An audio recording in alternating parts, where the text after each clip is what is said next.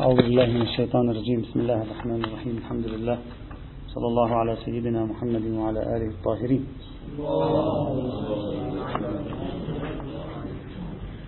أشرت بالأمس إلى أنه لا بأس بأن لكي نفهم الموضع الذي تتحرك فيه إلى الآن نظرية المقاصد ولأجل وجود بعض التشويش آه، ربما في بحث القياس لا بأس في لقاء واحد فقط أن أشير إلى خارطة بحث القياس عند أهل السنة إلى اليوم. وأشرح مسالك التعليل لأن مسالك التعليل هي التي دفعتهم إلى التفكير بنظرية المقاصد. فالبحث اليوم استطرادي ربما يعني لا علاقة له بأصل البحث لكن لأجل أن يحصل هناك ربط بين فكرة القياس وبين فكرة المقاصد نشرح هذا البحث لا أكثر ولا أقل. طبعا مصادر التعريف عند أهل السنة مصادر التشريع عند أهل السنة أربعة. الكتاب الكريم السنة الشريفة الإجماع والقياس. يعني عندما تفكر في ذهنية أهل السنة وجمهور أهل السنة المصادر الأساسية للتشريع يعني للاستنباط مدارك الأحكام أربعة الكتاب والسنة والإجماع والقياس. بعدين تأتي أوجه أخرى مختلف فيها. هذه الأوجه شبه متفق عليها شبه متفق عليها. إذا حذفنا المذهب الظاهري فبإمكاننا أن نقول تقريبا متفق عليها.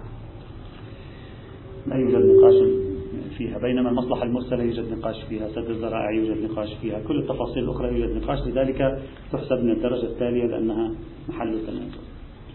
في بحث القياس عند أهل السنة موضوعات واسعة و يعني إلى حد توجب التشوش عند الإنسان. كثير منها ممكن حذفه تفصيلات تفريعية كثيرة. الأساسيات سأذكر الأساسيات فقط كأننا ما كأنني أرسم خارطة الآن فقط لأن هذا البحث لوحده طويل جدا حتى فقط نكون في الصورة. البحث في القياس عند أهل السنة ممكن بعد حذف بعض البحوث أن أجعله ضمن آه، القياس. أولا مباحث تعريف القياس. القسم الثاني بحسب الترتيب الذي أنا أعتمده أركان القياس. القسم الثالث العلة أقسمه بهذه الطريقة بشكل أساسي حاليا كي أعتمد ذلك طبعا هذه لا تهمنا الآن لأننا سنتكلم أكثر فقط في تعريف هذه الفكرة عندهم. فيما يتعلق بتعريف القياس عند أهل السنة طيب طبعا توجد تعريفات كثيرة. كل شيء سأقوله الآن تجد نقيضه عند واحد من العلماء عند أهل السنة لأنه كل شيء سنقوله يوجد فيه نقاش يوجد فيه خلاف. كشخص يريد أن يشرح نظرية الاستصحاب عند الإمامية لأهل السنة. كل شيء سيقوله في الحقيقة هو فيه خلاف ومحل نزاع لكن نحن سنقوله على إجماله. القياس تعريفات كثيرة من أشهر تعريف القياس التعريف الكلاسيكية للقياس عندهم مساواة فرع لأصل في علة حكم. يعني لك أن تقول تعبر بتعبير آخر أيضا عرفوه عرفوا القياس به. إثبات حكم في الفرع. إثبات حكم في الفرع بمثل حكم الأصل باشتراكهما في العلة. أنا عندي ألف وعندي باء وعندي علة التي هي الواسطة. هناك حكم منصوص عليه في ألف في باء لا يوجد عندي نص. أريد أن أصل إلى حكم باء حيث أنه لا يوجد عندي نص. لأنه لا يوجد عندي نص. فأنا أعبر هذا الجسر الذي هو عبارة عن العلة أعبره فأعطي بسبب هذه العلة حكم ألف لباء. هذا هو القياس. كل الفكرة إجمالا. إثبات حكم في الفرع أي باء. إثبات حكم في الفرع. بمثل حكم الأصل يعني مشابه لحكم الأصل وجوب وجوب استحباب استحباب. لاشتراك الفرع والأصل في علة. هذه الفكرة. هذا التعريف. وهو لا يهمنا الآن. نحن لا نبدأ في التعريف. أركان القياس أربعة. هذه معروفة أيضا لكن متضمنة في التعريف أصلا. الأصل الفرع العلة الحكم. حكم الأصل حكم الأصل تعطيه للفرع اشتراكهما في العلة. بمجرد أن عرفت القياس هكذا وأركان القياس هكذا القاعدة التي ينبني عليها القياس هي فكرة العلة. لذلك كل بحث القياس عند أهل السنة جوهره روحه لبه تعقيداته توسعاته هي مباحث العلم. ومن أعقد مباحث علم أصول الفقه السني هو مباحث التعليل في القياس لأن كل القصة مبنية هنا. إذا ينهار هذا الجسر لا يمكن العبور من الأصل إلى الفرع ولا أي شيء آخر. فلذلك كل جهود الأصوليين السنة تركزت على العلة لكي ينقحوها يحققوها يثبتوها يبنوا هذا الجسر حتى يمكنهم العبور من الأصل إلى الفرع. إذا نأتي إلى الشيء الذي نريد أن نشرحه نحن الآن وهو العلة مباحث العلة. طبعا عندما أقول العلة دعوني أشرح شيئا. لا يروح بالك إلى العلة بالمعنى الذي نحن نفهمه أحيانا العلة الثبوتية وال... لا. العلة ممكن تعني العلة الثبوتية ممكن تعني علة إثباتية ممكن تعني شيء ربط به الحكم وقام الحكم عليه. أي ارتباط يعني حتى أنت الذي تسميه موضوع الحكم قد تجده أحيانا موجودا في مباحث العلة. يمكن قد تجده. فلما نقول العلة يعني شيء ربط به الحكم الذي في الأصل. شيء ما خذها بهذا الإجمال الآن. شيء ما ربط به الحكم الذي في الأصل. لا تفكر أن العلة هي بالضرورة تكون عبارة عن الملاكات والمصالح الواقعية. لا القضية أوسع من ذلك بكثير.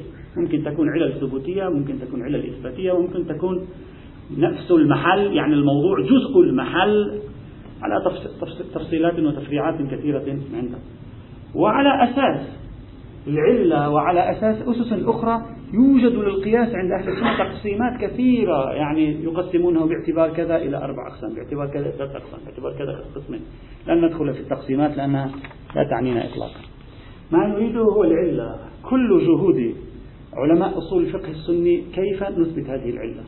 كيف أبني هذا الجسر يعني كل تفكيرهم منذ أن أنشأوا القياس إلى يومك هذا كيف نحكم بناء هذا الجسر الذي نعبر منه من الأصل إلى الفرع البحث الذي يبحث في إثبات العلة يسميه أصول الفقه السني مسالك التعليل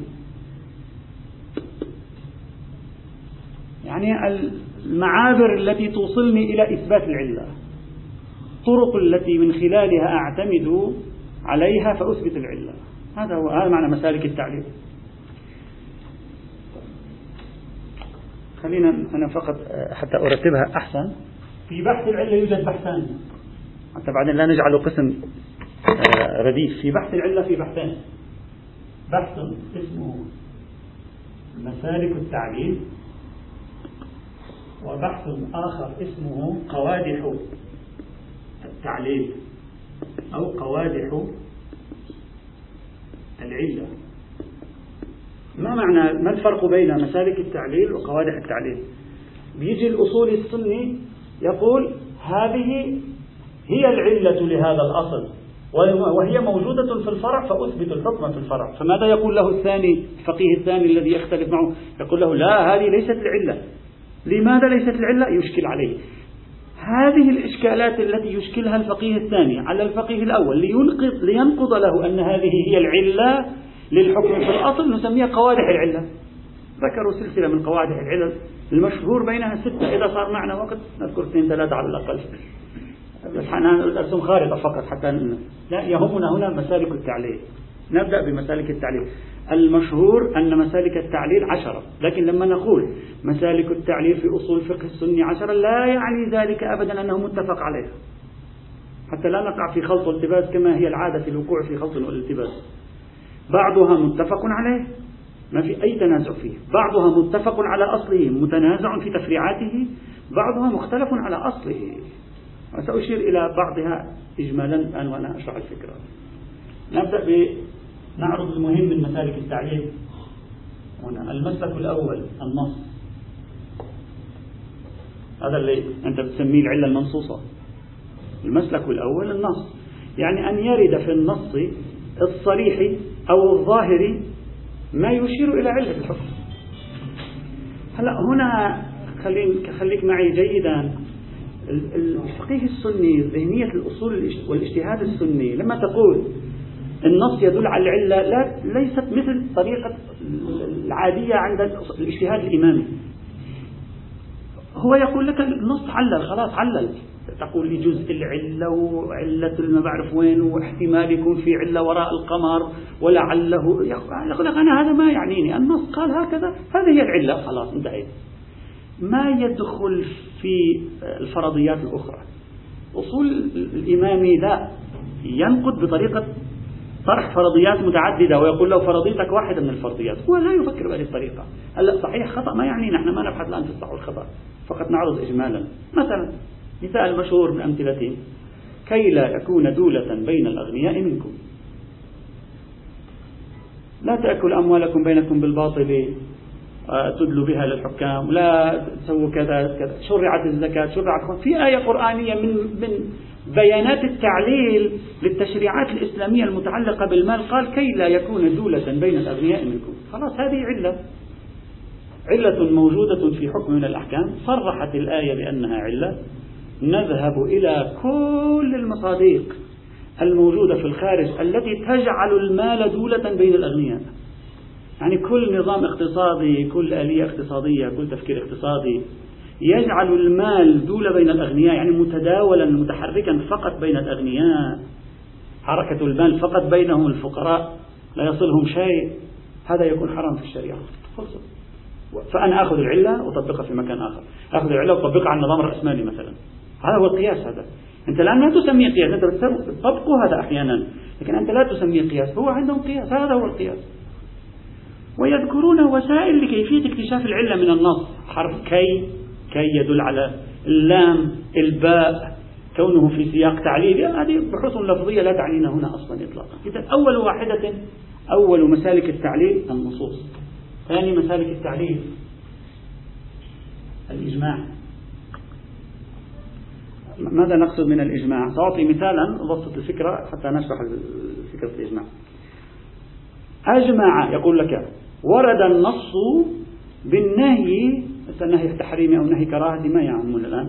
ورد النص بالنهي عن القضاء أن يقضي القاضي مثلا يعني يصدر حكمه أن يتداول الدعوة. هذا ورد فيه نص وهو غضبان. منفعل القاضي صار عنده مشكلة خارج المحكمة.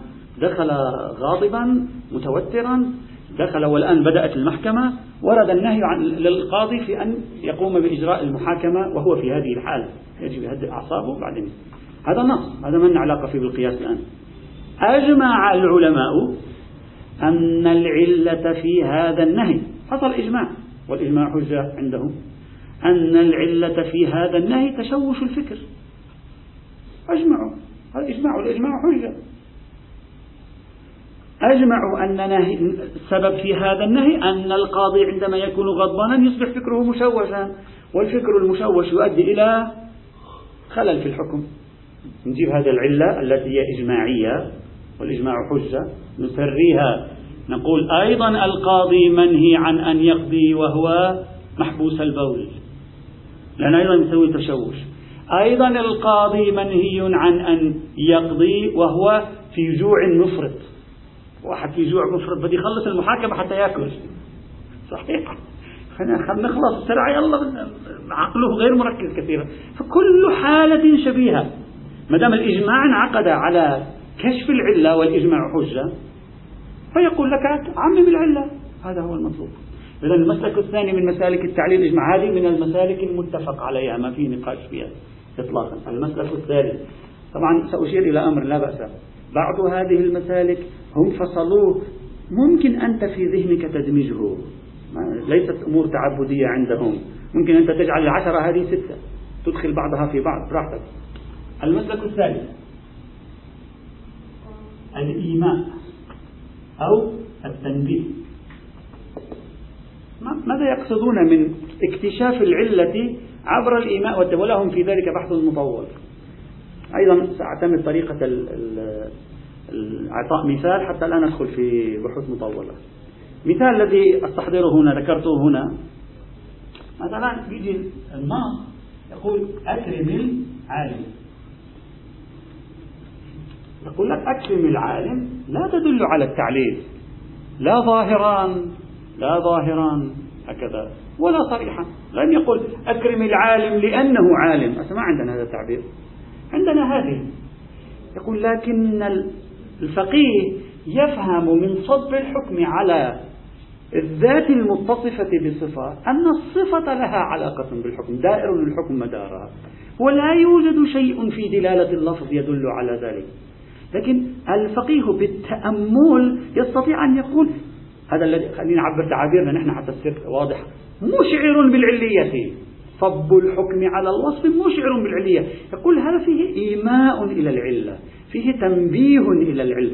صحيح هو ليس بنص لكن فيه تنبيه. هلا بإمكانك إذا استظهرت تجعل هذه ضمن هذه صحيح؟ فيك تجعلها تقول لهم دلالة النص إما صريح وإما ظاهر وإما بدرجة أخف من الظاهر مثلا. أو تقول هذا مصداق للظاهر يا أخي. ما مشكلة. لكن يقولون لك عندما لا يكون هناك تعليل يعني اللسان ليس لسان تعليل. لسان صب حكم على موضوع نحن نستنتج من صب الحكم على موضوع متصف بالصفة. نفهم بالفهم العرفي أن الصفة لها محورية في الحكم وبالتالي نعمم الصفة إلى أي مكان آخر. يعني تكون مشتركة مثلا في هذه الحالة هذا مثلا مثال مثال آخر مثلا يذكرونه تحريم البيع وقت النداء لصلاة الجمعة.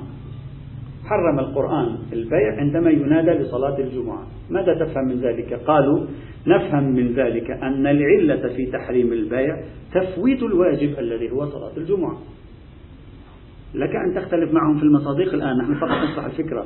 فلماذا يكون البيع يعني يوم الجمعة؟ يعني هو اليوم الجمعة هذا الزمان في الكرة الأرضية أو السماء أو العالم أو الفضاء والأفلاك لها وضعية معينة. تجعل البيع يوم الجمعة مثلا فيه مفسدة؟ قضية واضحة؟ ما تحتاج فلسفة. لا تدخلنا الميتافيزيقا في الموضوع. قضية قالوا لا تروحوا على الجمعة تبيعوا لأنكم ستلتهون عن واجب. إذا النكتة أين؟ تفويت الواجب. باخذ كلمة تفويت الواجب وطبقها أنا في أي مكان آخر. فأفتي بحرمة مثلا لعب الرياضة أيضا. في وقت النداء وليس فقط بحرمة البيع وقت النداء. وهكذا وهكذا وهكذا. هذا مسلك ثالث المسلك الرابع وهو أهم المسالك على الإطلاق.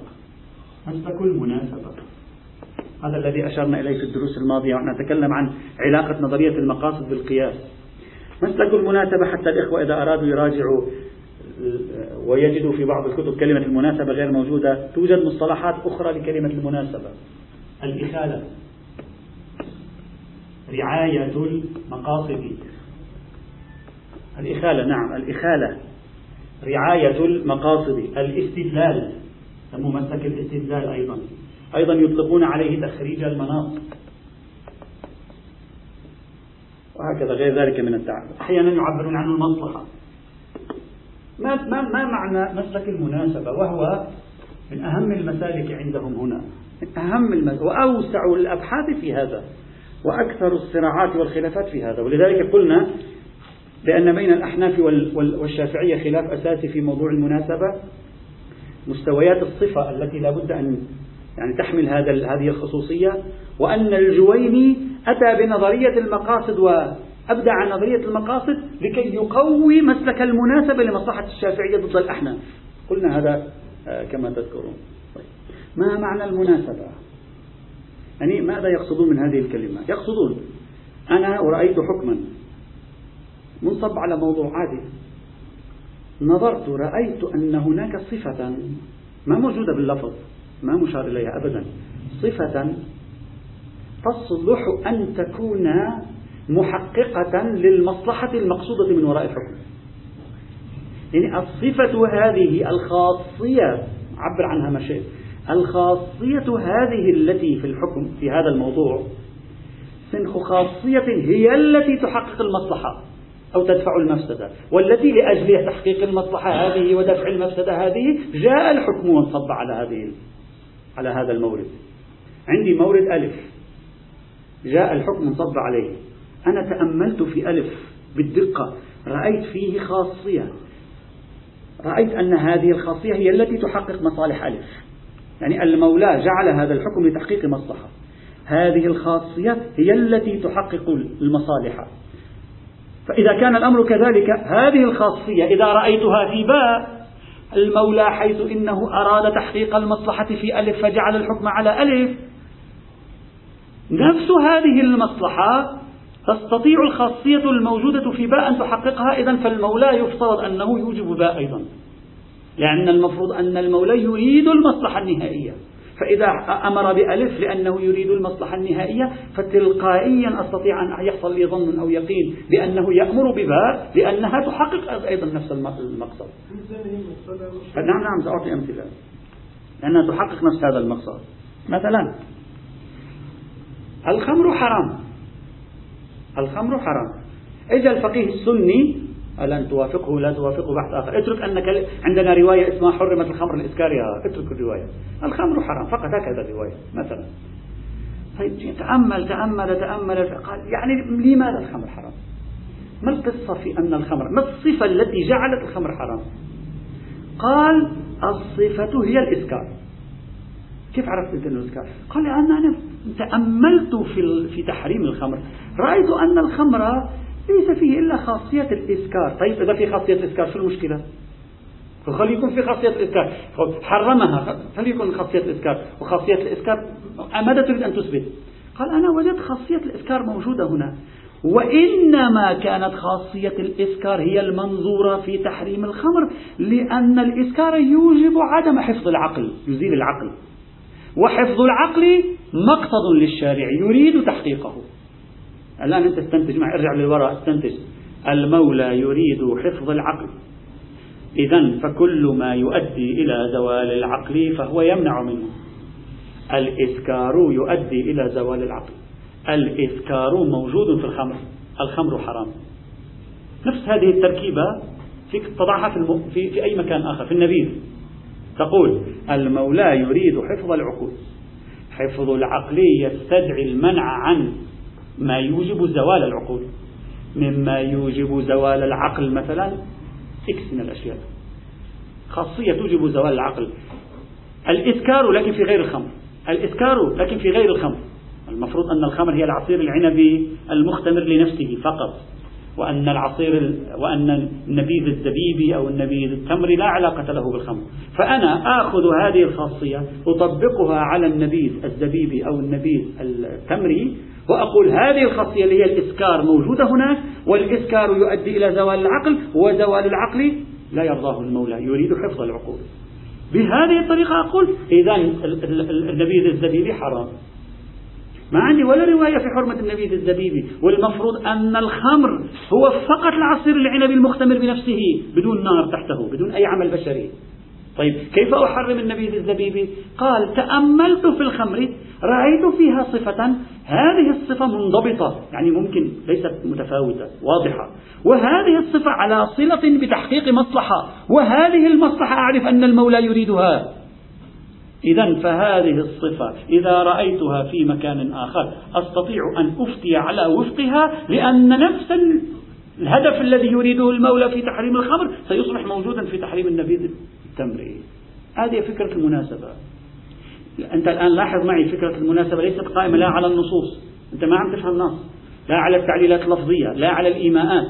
أصلا ليست قائمة إطلاقا على خصوصية متصلة مثلا ب آه، بأي شيء آخر. بعدين راح يجي البقية. بتنقيح المناط. حتى تنقيح المناط لا علاقة لها بهذا البحث ما في شيء.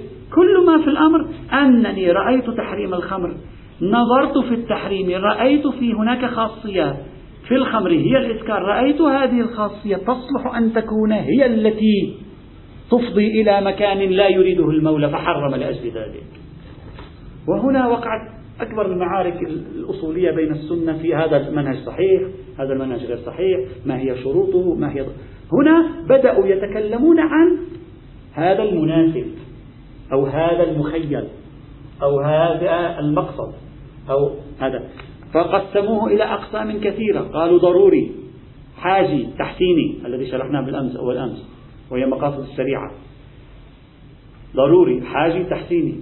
أو قسموه أيضا بتقسيمات أخرى. قالوا مناسب حقيقي ومناسب إقناعي. ما معنى مناسب حقيقي إقناعي؟ يعني في مناسب فعلا حقيقي وفي مناسب للوهلة الأولى. نظن أنه هو الذي يرتبط بالمقصد نظن أنه هو الذي يرتبط بالمقصد لكن فيما بعد يتبين أنه لا يرتبط بالمقصد.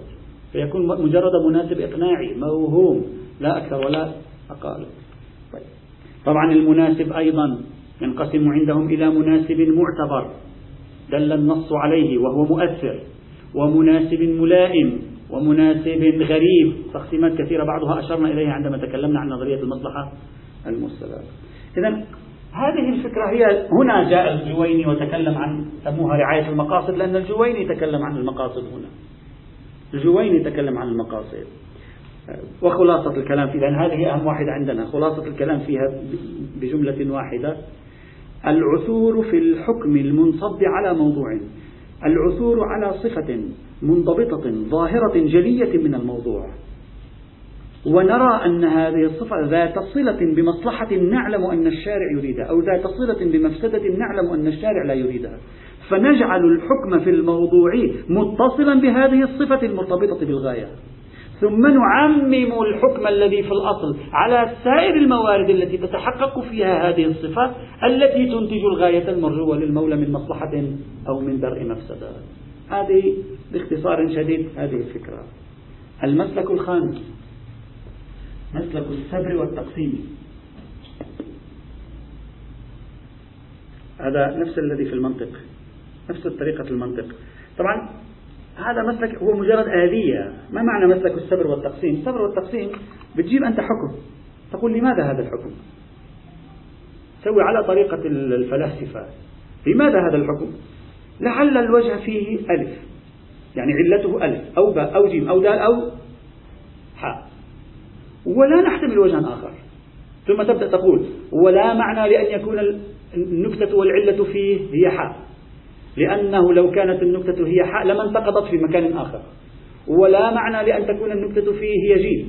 لأنه لو كانت النكتة جيم لرأينا في ذلك البحث الفقهي الثاني أن الجيم مثلا لابد أن تكون موجودة ليست موجودة. يبدأ ينسف واحد واحد يطبق قوادح العلة. واحد واحد واحد يبقى واحد فقط. فيقول إذا فالعلة هي هذه ولم نجد في إطار تتبعنا شيئا يمكن أن يتصور علة فهذه هي العلة. طبعا أنت كفقيه شيعي ماذا تقول؟ أنت تتصور ما تتصور خليك لا تتصور في علة لا تتصورها. الفكر السني ما يميل إلى الفرضيات الميتافيزيقية البعيدة ما يقبل. خاطئ مصيب بحث آخر. ما يقبل خلاص اعتاد على هذا حتى تفهمه. هو اعتاد على هذه الطريقة. لذلك بسرعة يقول لك القضية مفهومة. ليش تريد تعقد القضية؟ مفهومة. هذا كذا. سأعطيكم مثال. وهذا مثال هم ذكروه في بحث السبر والتقسيم. قالوا لماذا كان هناك ضرورة لوجود ولاية على النكاح؟ يعني الأب ولي البنت البكر. قالوا بحثنا تأملنا بحثنا تأملنا ليس يعني جلس في الغرفة. طريقة السنة ليس جلس في الغرفة وتأمل هو لوحده. طريقتهم غالبا تتبعية. فنحن بحثنا في النصوص بحثنا في الروايات في الآيات القرآنية. كل شيء يتصل على صلة بهذا الموضوع. لم يكد يظهر لنا إلا واحد من علتين. إما العلة هي البكارة أنها بكر يعني بما هي بكر كان ذلك أو العلة هي الصغر.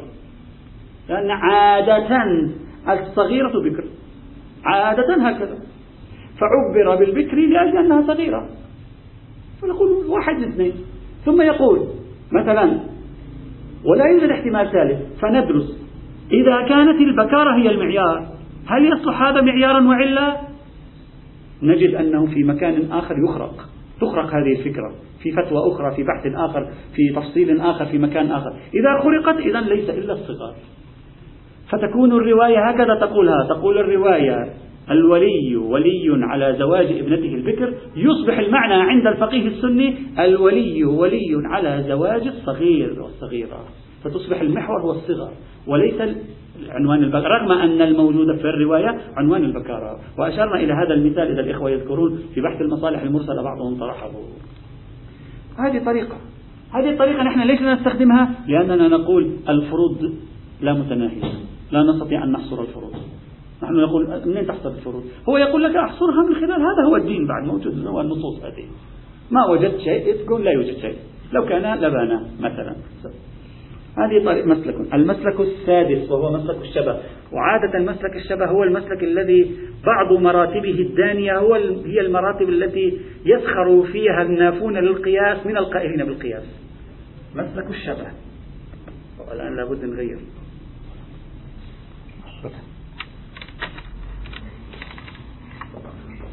مسلك الشبه. هذا المسلك مسلك الشبه. هنا أربعة. خمسة. ستة. هذا مختلف في حجيته. أن يوجد نقاش حوله. نقاش كبير في أن مثلا هذا حجة في مسالك التعليل أو لا. ماذا يعني مسلك الشبه؟ سأعطي مثال من أمثلته يعني الدانية حتى أقرب الفكرة. مثلا الخيل البغال والحمير لم يثبت فيها الزكاة. عرفنا ذلك بالشرع هذا مؤكد. الخيل يلحق بها لماذا يشبهها. هذا الشبه الخلقي اللي هو عادة الذين ينتقدون نظرية مسلك التشبيه أو الشبه يأخذون هذه الأمثلة التي طرحها بعض القائلين بالقياس على هذا المسلك على شكل يعني آه، سخرية ما علاقة الشبه؟ قل الشبه. هذا يشبه فهذا هو حكمه. ومن هنا تأتي مسألة القيافة بعضهم تبنى حجية القيافة على مسالك القياس. قال هذا يشبه ولده كما قال القائفون. إذا هذا هو هذا ابنه يلحق به. لأن الأمور على تشابهاته. وعادة إذا تلاحظ نحن أو بعضنا على الأقل لما يسمع كلمة القياس بالأصل ماذا نعرف عن القياس كثيرا ما نعرف هذه. صحيح أو لا كثيرا ما يتبادر إلى ذهننا هذه كما تعلمنا أن هذا هو القياس. يعني هذه تشبه هذه. مثلا لا يجوز أن يمر بجانب ال ال الإنسان مثلا آه، قطة. القطة أنثى تشبه مثلا المرأة لأنها أنثى فإذا لا يجوز أن تمر المرأة. هذا موجود. هذا ليس أنه غير موجود لكن مختلف في حجيته عندهم في كلام كثير فيه. لكن ما أريد أن أقول أن هذا من مسالك التعليل القياسية عند أهل السنة التي لا يقبلون بها جميعا وإنما هي مختلف في أصل حجيتها فضلا عن مراتبها التي في أيضا خلاف فيها لا نخوض فيه. الساعة هذا مسلك سابع. مسلك ثامن أيضا نمشي. آه سابع ولا سابع سابع عفوا. مسلك سابع يسمونه مسلك الطرد وهذا تعرض هذا المسلك لهجوم عنيف حتى بات مهجورا. هذا مسلك الطرد. طبعا مسلك الطرد مضحك هو في حد نفسه مضحك. كل نظرية لها إفراطها ولها تفريطها. هذا من إفراط نظرية القياس. ما معنى مسلك الطرد؟ سأعطي مثال هم يذكرونه موجود هذا المثال في الكتب الأصولية السنية. مثلا تقول الخل الخل لا يبنى على جنسه القنطرة. أنت يعني في نهر خل وتسوي جسر على الخل؟ لا لا تسوي جسر على الخل صحيح؟ الخل خل خل. بيبني واحد جسر فوق نهر خل يعني؟ لا ما يبني. الخل لا يبنى على جنسه القنطرة يعني لا يبنى جسر على جنسه. إذا لا تزال به النجاسة. لماذا؟ لأن الدهن لا تزال به النجاسة والدهن يشبه الخل في أنه لا يبنى على جنسه القنطرة فلا تزال به النجاسة. بينما الماء يبنى على جنسه القنطرة فتزال به النجاسة. وهذا من الأشياء التي قال الغزالي عنها هذه يؤدي إلى نصف أصل الدين عنده عبارة الغزالي في بعض كتبه يقول هذا يؤدي إلى أصل الدين كله راح على هذه الطريقة نريد نستنبط راح عوض سلامتكم يعني ما بقي شيء لذلك هذا يشتهر بينهم انتقاد هذا المسلك مجرد تأتي برابط من هكذا من الروابط التخيلية ثم تقول الدهن لا يزيل لا تزال به النجاسة الخل يشبهه. بماذا يشبهه؟ يشبهه في أنه لا توضع عليه قنطرة. بينما الماء يوضع عليه قنطرة لأن النهر يضعون قنطرة فوقه. النهر إذا هذه ميزة تجمع تفرد الماء وتجمع الدهن مع الخل فيأخذ الخل حكم الدهن ولا يأخذ حكم الماء. على هذه الحال ينبغي نعم.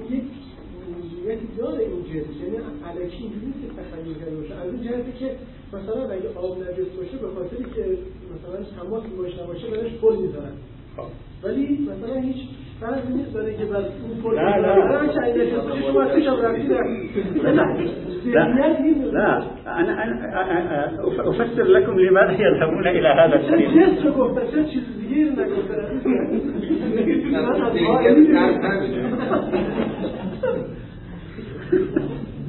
على إذا هذا مسلك يعني لا لا أريد أن أقول مهجور. خلينا نعبر تعرض لنقد عنيف جدا يعني.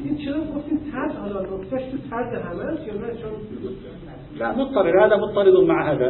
يعني دائما لا تبنى عليه. لا أدري هكذا أطلقوا عليه. لهم توجيهات في اللغة أيضا. المسلك الثامن. الدوران. طبعا هذا المسلك جميل جدا. هذا المسلك مثل مسالك علماء التجريبيات. بالضبط هذا نفس طريقة استنتاج العلل. في علم في العلوم التجريبية. مثلا سأعطي مثال. يقول نقيع الشعير نقيع الشعير قبل التخمر لا يسكر. قبل أن يتخمر لا يسكر. والشرع يقول ليس بحرام. بعد التخمر يسكر. الشرع يقول حرام. فماذا نستنتج؟ نستنتج أن العلة في التحريم هي الإسكار. يعني إذا إجا المولى قال لك أعطيك مثال مثال آه، لفظي. قال نقيع الشعير قبل أن يتخمر حلال بعد أن يتخمر حرام. ماذا تفهم من ذلك؟ شو تستنتج؟ تستنتج أن العلة هي عبارة عن الإسكار. لأن بعد التخمر يسكر قبل التخمر لا يسكر. بما أن المولى قال لي قبل التخمر لا يسكر بعد التخمر يسكر فأفهم أن المراد وأن الحكم دائر مدار عشان هيك الدوران دائر مدار الإسكار. فأقول الإسكار هو علة التحريم فأعمم إلى كل مسكر. ليش قلت أنها طريقة التجريبيين؟ لأن التجريبيون ماذا يفعلون عادة؟ بيعملوا أول تجربة. بيخلوا حد هذه التجربة بجانب هذه التجربة ألف وباء وجيم. يقومون بتجربة ثانية يحذفون منها ألف. يعني يحذفون مقارنة التجربة مع ألف. فيجدون أن المعلول يحصل. إذا ألف ليست هي العلة. لأن لو كانت ألف هي العلة لما كان ينبغي أن يحصل المعلول عندما لا تكون ألف موجودة. إذا دارت القضية أين؟ دارت بين باء وجيم. يوجرون تجربة ثالثة يحذفون باء لا يجعلونها متقارنة مع التجربة فيجدون أنها أعطت نتيجة. إذا أعطت نتيجة إذا باء ليست هي الحرام. فنستنتج من ذلك أنه فإذا نعرف أن كلما كانت جيم موجودة عم يكون نتيجة موجودة وكلما كانت جيم غير موجودة عم يكون نتيجة مثلا غير موجودة. فنعرف أن العلة في التجارب هي عبارة عن جيم. فنعمم من خلال جيم. هذا يسمونه مسلك الدوران. المسلك التاسع ما قبل الأخير مسلك تنقيح المناط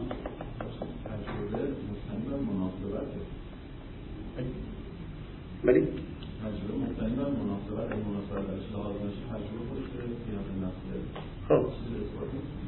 ماذا تقصدون من المناسبة؟ آه يعني تقول ممكن يتداخلوا؟ نعم قلت لا من البداية أنا قلت لأجل التنبيه على هذه لأن أنا اعتقادي الشخصي أن هذه ممكن ترجع إلى ثلاثة أربعة فقط. نعم. يعني ممكن هذه ممكن حتى هذه الصبر والتقسيم أيضا هي ليست إلا آلية مثلا. آه صحيح 100% ولذلك يعني عشرة ذكرت في كتبهم ما زالت متداولة ولكن لو أراد الإنسان أن يطور نظرية القياس ويعيد هيكلتها ممكن يجعلها خمسة. آه، طبعا. مثلا هذه دلالة الإيماء ممكن واحد يقول لك أصلا هذه إذا إذا وصلت إلى حد الظهور العرفي فهي ملحقة بالنص. ما وصلت لحد الظهور العرفي بالعلية فأصلا لا قيمة لها. وبالتالي أصلا نحذفها ونضع النص فقط. ممكن. تنقيح المناط هذا سبحان الله. تنقيح المناط بعضهم اعتبره ليس سوى مصداق من مصادق السبر والتقسيم وبعضهم جعله لوحده. ما المقصود من تنقيح المناط في هذه الحال؟ هو هذا الذي نسميه نحن إلغاء الخصوصية عرفا. يعني تسميه أنت إلغاء الخصوصية عرفا هو الذي يقصدونه هنا هنا في بحث القياس من تنقيح المناط مثلا جاءت رواية تقول مولانا أنا يدي كانت نجسة عليها مثلا قطرة من البول. قال صب عليها الماء مرتين. هو يعني الرجل غير والرجل هي نفسها يعني العرف يلغي الخصوصية. هذا الذي تسميه أنت إلغاء الخصوصيات فتعمم الرواية ورد الحكم فيها في اليد ليش أنت تقول في الرجل؟ من أين جبتها ما معنى مناسبة حكم الموضوع؟ أنت لو تأملت هذه الكلمات الجديدة التي نحن نستعملها تأملها جيدا ما معنى؟ إلغاء خصوصيات وتأملات ما وراء اللفظ بنفسه. ما وراء اللفظ. يقول لك ما معنى؟ لعل الطشت الطشت لم يقبلوا أن يتعدى الحكم الذي في الطشت. الطشت له طريقة خاصة في التطهير إلى اليوم في الفقه في الرسالة العملية. الطشت هذا الطشت الذي هو نوع خاص من الأواني طريقة تطهيره تختلف عن جميع الأشياء الموجودة في العالم. لأن الرواية جاءت فيه مختلفة عن طرائق التطهير الأخرى. طيب إذا أجت الرواية في اليد أنت استأنست أن القضية لا فرق فيها بين اليد والرجل لكن لو جاك واحد فقيه قال لك لا هذه من عندكم هذه من مخيلتكم هذا قاصر مختص باليد. الدليل دل على اليد لا نستطيع أن نعمم. ماذا تقول له؟ تقول له إلغاء الخصوصية عرفا هي هذه تنقيح المناطق. لكن الفرق بين شيعيا وسنيا أن السني يده مبسوطة أكثر في طريقة إلغاء الخصوصيات. ما في خصوصية اليوم؟ الشيعي فقه الشيعي هذا يقول لك لا لعله توجد خصوصية يقبل بإلغاء الخصوصية. لكن في كثير من المواد يقول لا هنا لا أستطيع أن أرفع اليد مثلا. لعله توجد خصوصية. في الدرهم والدينار في باب الزكاة النقدين لعله توجد خصوصية. بل بعض القرائن قد تشير إلى وجود خصوصية. السني يقول لك لا توجد خصوصية. من الأول يعني الأمر عنده سهلة يسيرة. يقول لك هذا ما في خصوصية. الدرهم والدينار وسيلة المعاملة. نلغي الخصوصية بتنقيح المناط ومنسر حكم الزكاة إلى سائر ألوان النقود التي تستحدث. هذا يسمونه تنقيح المناط أو بتعبيرنا إلغاء الخصوصية. والمسلك العاشر إلغاء الفارق. إلغاء الفارق غير تنقيح المناط إلغاء الفارق. ما الفرق بين إلغاء الفارق وتنقيح المناط إلغاء الفارق يعني جئنا بالأصل جئنا بالفرع ما الفرق بينهما؟ هكذا قال. قالوا ما الفرق بين ألف وباء؟ لا نكاد نجد أي فرق. هو هو هو نفسه. لا نكاد نجد أي فرق له وجه. لا يوجد فرق بينهما إطلاقا. فإذا لا يوجد فرق بينهما فألف وباء واحد فحكم ألف وباء واحد. يعني ماذا يريد أن يقول؟ يقول ما الفرق بين الخمر وبين النبيذ التمر المسكر؟ شو الفرق بينهما؟ لا نجد فرقا اطلاقا؟ يعني الآن أنت بإمكانك أن يقول يقول لك ما الفرق يعني هذا لونه كذا هذا لونه يعني شو هذه؟ لا لا لا, لا تكاد ليست فارقة هذه. يعني ما الفرق بينهما؟ هذا مثلا آه، فيه آه، وزنه كذا هذاك وزنه كذا. ما ما ما, ما علاقة هذه بهذه؟ لا نكاد نجد فارقا يستدعي فرقا في الحكم. طريق ممكن ترجع هذه للسبر والتقسيم ممكن ترجع إلى المناسبة. وممكن ترجع إلى نوع من تنقيح المناط. لكن في حقيقتها هي هكذا. رصد ألف وباء والمقارنة بينهما ثم التأمل فقهيا. ما الفارق عند المولى بين ألف وباء حتى لا يكون باء حكمه حكم ألف؟ أنا كذا. الآن نفس تنقيح المناط الذي فعلناه نحن الآن ممكن تفعله هنا في إلغاء الفارق تقول ما الفرق بين اليد والرجل حتى يكون المولى جعل اليد تطهر بهذه الطريقة والرجل تطهر؟ فبإمكانك ترجع شيئا إلى شيء آخر. لكن تعريف إلغاء الفارق عندهم هو رصد الأصل رصد الفرع دراسة الفروق إلغاء الفروق الوهمية التي لا يحتمل أن لها دخال في جعل الحكم على ألف. وبالتالي نستنتج أن ما يبقى يحتمل له دخل في جعل الحكم على ألف موجود في باء يعني لا يبقى إلا ذلك الشيء الذي هو موجود في باء وبهذه الطريقة ممكن أيضا ترجع هذه إلى السبر والتقسيم. هذه مسالك التعليل المشهورة إذا النص. الإجماع الإيماء والتنبيه المناسبة وهنا أكبر المشاكل السبر والتقسيم الشبه وهذا فيه خلاف في عجية الطرد وهذا شبه مهجور الدوران تمديح المناطق وإلغاء الفارق هذه تسمى عندهم بمسالك التعليل وبحث نظرية المقاصد كما قلنا هنا. أول ما طرحت طرحت هنا. يعني طرحها الجويني هنا لكي يقول إن المقاصد على صلة بالصفة بالخاصية. لأنها على صلة بهذه الخاصية فهذه الخاصية هي العلة للحكم. فنسر الحكم إلى أين؟ إلى كل مكان تكون هذه الخاصية موجودة فيه. يعني إذا أردت أن أرسم خارطة هكذا المقصد الأصل الخاصية. يقول الأصل فيه خاصية وهذه الخاصية توصل إلى هذا المقصد. والمولى يريد هذا المقصد فلذلك أراد الأصل. إذا في كل مكان الخاصية تكون موجودة فيه فهي توصل إلى المقصد. والمولى يريد المقصد فإذا الفرع يصبح حكمه نفس الحكم. هلا كيف يصلون إليها وكيف يطرقون؟ طويلة لا ندخل فيها الساعة. أما فيما يتصل موالينا الكرام بقوادح العلة لهم أيضا طرق كثيرة في قوادح العلة لا ندخل فيها مثلا آه، أساليب النقد مثلا. تقول لي العلة في ألف هي X. أقول لك لو كانت العلة في تحريم ألف هي X X موجودة في جيم وجيم ليست حرام في الشريعة. فإذا ليست العلة في تحريم ألف هي X. لو كانت العلة في تحريم ألف هي X للزم أن يكون كل ما وجد X يكون حراما مع أننا وجدنا بحسب النصوص أن X موجودة في جيم وليست حراما فليست العلة في تحريم ألف هي X مثلا. وهكذا. وطريقتهم مشايخنا الكرام تتبعية. يعني إذا أراد أن يثبت شيئا يذهب يتتبع كل الفقه بحيث يربط أشياء أحيانا تشعر أنت لا رابط بينها لكي ينقض أو لكي يشيد هذه خلاصة لبعض الأبحاث الأساسية أو خارطة ليس خلاصة. خارطة لبعض الأبحاث الأساسية في القياس تعريفه أركانه والعلة. العلة مسالك التعليل قوادح التعليل. مسالك التعليل عشرة المشهور فيها وقوادح التعليل ستة. لا حاجة إلى الإطالة بها. هذا ما أردت أن يعني استطرادا نحن هذا الآن درس استطرادي اليوم أن نشرحه. نكمل إن شاء الله يوم الثلاثاء القادم. سبت أحد اثنين عطلة. يوم الثلاثاء القادم. نرجع إلى نظرية المقاصد ونتحدث عن ما بعد عصر الغزالي إن شاء الله تعالى. والحمد لله رب العالمين.